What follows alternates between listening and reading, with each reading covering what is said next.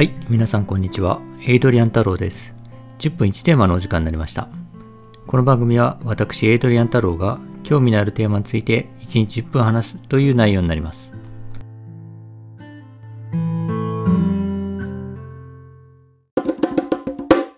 本日のテーマはこちら。諸子百科に見る何が正常で何が異常かについて。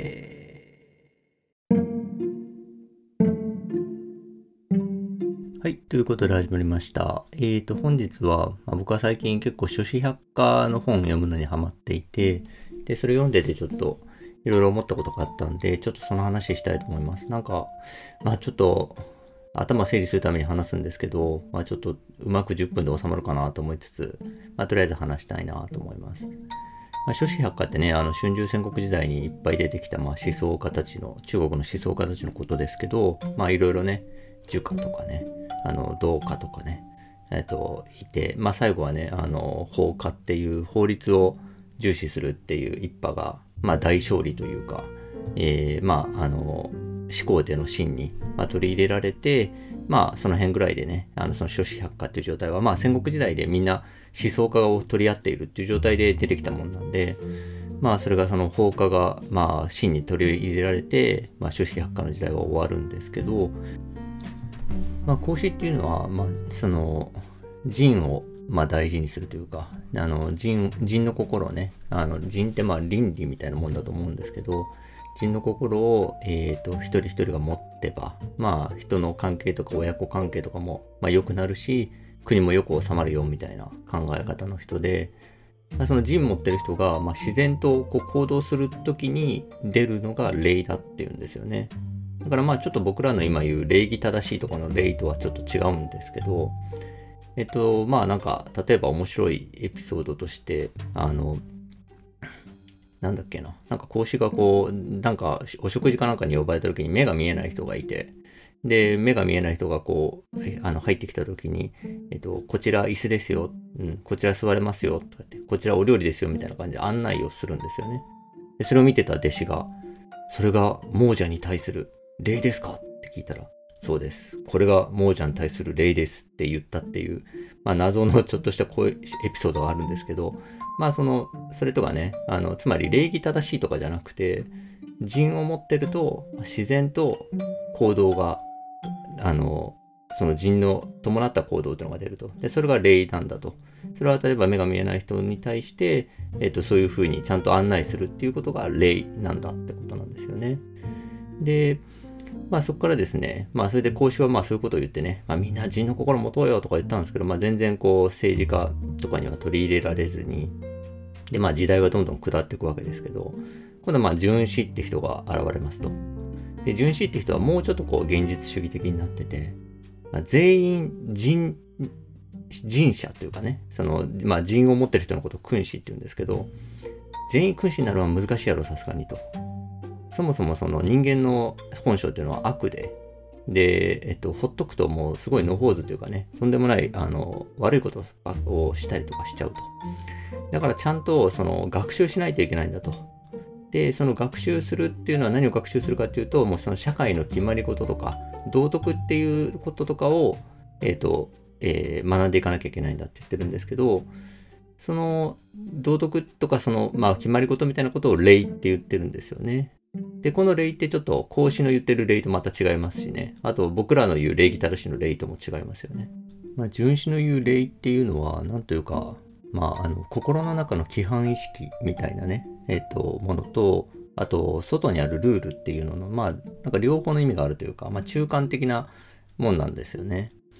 で、さらにですね、その純子の弟子の官費師っていうのがいるんですけど、この官費師っていう人は、まあ、その、えっと、純子まではね、あの、まあ、孔子の流れを組んでる儒家って言われる、まあ、儒教をあの推進してる人たちなんですけど、えっと、官費師は、まあ、そこからですね、ちょっとこう脱皮して、法家っていうこの法律一番やっていうこう考え方を推し進めた人なんですけど、まあ、その人になるともうその、えっと、心の問題っていうのはもうほとんど取り上げられなくなって、えっと、もう法であると。もうルール、ルールが一番あの大事なんだっていうので、えっと、まあ、そのルールっていうのを徹底することで、まあ、王の力をこう絶大しにして、えー、それでこう、あの、国を治めようっていう人だったんですよね。まあ、それがすごいこう、真の始皇帝にあの気に入られて、取り入れられて、え、ー、と、まあ、最終的にその、カンピシ大勝利というかね、放火大勝利ってのあるんですけど、まあ、ピシ自身はね、陥れられて、え、ー、と、まあ、殺されちゃうんですが、で、まあ、ちょっとこの考え方は、その、な、まあ、あの、ホップスのね、リヴァイアさんっていう本ありますけど、まあ、あれの考え方に近いですよね。その、国家権力がめちゃくちゃ強くなれば、その国はよく収まるんだと。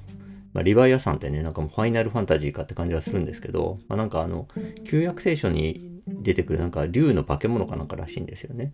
で、その、それぐらいの、もう竜の化け物ぐらいの力を国が持てば、えー、世界がうまく収まるんだと。もっともっと国を強くなるみたいな感じの考え方なんですよね。まあ、カンビシは結構それに近いなと思いますと。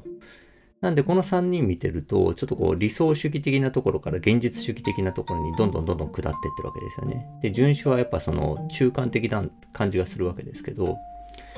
で、まあ面白いなと思ったのが、それに合わせてこう、統治についての考え方っていうのを、が、まあ、変わっていってるわけですよね。まあ、統治っていうとね、ちょっとこう、国の統治とはちょっと遠い感じがするんですけど、まあもうちょい近いこと言うとマネジメントみたいなことだと思うんですが、まあそれについての考え方が変わっていってると。で、それがまあ、孔子の場合だと、みんな君子になろうなんですよね。まあ、孔子はなんかね、いいこと言っててね、えっと、神社、こあの君子っていうのはどういうものですか？神社にはどうやったらなれるんですかって言われて、なりたいと思ったらなれるって言ってるんですよね。なりたいと思った瞬間、もう君は神社だよみたいな感じで、ああ、そんなこと言ったんだったら俺もなろうかなみたいな気持ちになるわけですけど、まあ、そうやってね、みんな君子になろう。そして、こう、あの、人間関係、親子関係、も全部うまく収まれば、で、あの国を治めてる人も人者であれば、まあ、みんな丸く収まるよと。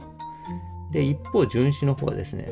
賢者よ、ね、賢い人よ、のし上がれっていう考え方なんですよね。で、巡視は、まあ、その、礼っていうもので、まあ、あの、えっ、ー、と、世界を統治して、あの、するのがいいんだって考えてるわけですけど、その礼っていうのをちゃんと身につけた人っていうのが身につけてない人をちゃんとこう、えっ、ー、と、共としてどんどんどんどん上に上がっていくべきなんだって考え方なんですよね。だからまあ、あの、純子はこの身分差別も OK だって言ってるんですよ。その、その礼のあるなしによって身分っていうのは固定されていくものなので、えっと、まあその差別っていうのはまあ当然あるべきだと。逆に全員平等だったら大混乱になっちゃうって言ってるんですよね。まあこれもまあわかりますよね。まあ別にその身分差別っていう文脈でわかるというよりはね、あの、まあ会社の人がね、全員横並びだったらまあ会社はもうすごい大混乱なわけで、まあちゃんと会社ではね、あの、えー、ヒエラルキーがあるわけじゃないですか。だからまあ、あの、そうやって、えっと、賢者がのし上がっていって、そこの、その結果、えー、身分差別っていうのができてくる。それはもう、そういうもんだからいいんだっていう考え方ですよね。じゃあ次に、カンピ氏がどう言ってるかっていうと、えー、一言で言うと、バカをのさばらせるなって言ってるんですよね。これも面白いですよね。その、もう、賢い人が上がるとかね、全員君子になるとかそういうことじゃなくても、とにかくバカをのさばらせるなって言っていて、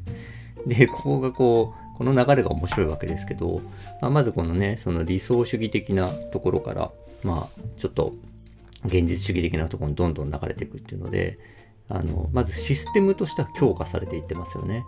えー、みんなでいい人になろうからね、礼だよってから、あの、もう法律、法律だけみたいな感じになっていってるわけで、で、それに合わせてですね、人への期待感が小さくなっていってるんですよね。みんなで君子になろう。君子になろうとまたなれるよ。っていうのとね、賢い奴はどんどんのし上がれっていうのはね、とにかくバカ、もう賢いとかいいからもう、バカは下がってろっていう、まあこの三者のこの流れが面白いわけですけど、まあ結果的には、まあ、諸子百科の時代ではね、まあ、完璧の考え方が大勝利すると。まあ、真に認められて大勝利するわけですけど、ただ、その始皇帝が死んで、秦はもう速攻で崩壊するんですよね。で、まあ結局大勝利したかと思ったら、まあ全然継続できなくてすぐに終わっちゃったと。で、これなんでかなっていうんですけど、まあ二つ多分、あの、落とし穴があって、一つは、あの、法の下の平等っていう考え考え方じゃなかったんですよね。その、えっと、王様がもうその徹底的な、その、権力でみんなを支配するための法だったんで、逆に言うと王様だけは違い封建なんですよね。ここはこの法の下の平等みたいな、この全員平等だよっていう、ちょっとこう、あの、西あの西洋的な、あの、フランス革命とか、ああいうような時の法の下の平等の考え方と、あの、違うところなんですけど、えっと、なんで王様だけが絶大な権力を握っていると。ってことは、まあ、王様次第で、あの、あの、まあ、国がぶっ壊れちゃうわけですよね。まあ、実際に秦はそれでぶっ壊れちゃったわけですけど、始皇帝が死んだ瞬間に、まあ、崩壊しちゃったわけですが、で、もうあと一つは、あの、法律って、まあ、人をこう、罰則とかで縛ったわけですけど、えっと、心を縛ってなかったんだろうなと思うわけですよね。で、それは何かっていうと、まあ、人はなんでこう悪いことをしないのかって言ったら、やっぱ2つの側面があると思ってて、まあ、1つは法律があるからで、まあ、もう1つは道徳があるからなんですよね。で、法律はね、まあその、まあ例えばまあなんでしょうね、僕がこう、なんか腹立つと思っていきなり殴りかかったりしないのは、まあまず一つは法律があるからですよね。まあこれなんか殴ったら罰金何百万あの以下の罰金と、えっ、ー、と、懲役何年以下の懲役みたいなあの、が、まああるからやんないっていう側面もあるわけですけど、まあね、まあちょっとさすがに殴るの悪いなとか、そんなことしちゃちょっと良くないなっていうような、まあ道徳心の方がどっちかっていうとでかいですよね。なんか悪いことしようとするのをちょっとやっぱやめようと思うときって、法律、いやーこれ懲役あるからなとかね、罰金何百万以下あるからなとかじゃよりは、むしろ、えっと、道徳的にね、あちょっとあんまり良くないことだからやめようみたいなことの方が大きいと思うんですよね。だから、その、えっと、官費師の方は、まあ、それがその、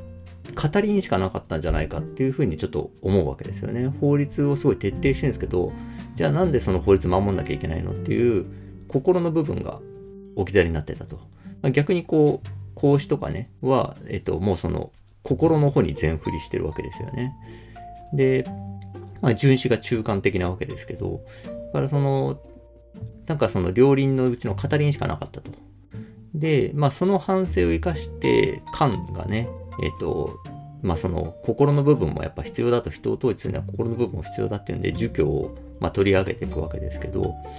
えっ、と、この辺でもうそろそろ時間になったんで、続きはまた明日お話しします。ではでは、失礼します。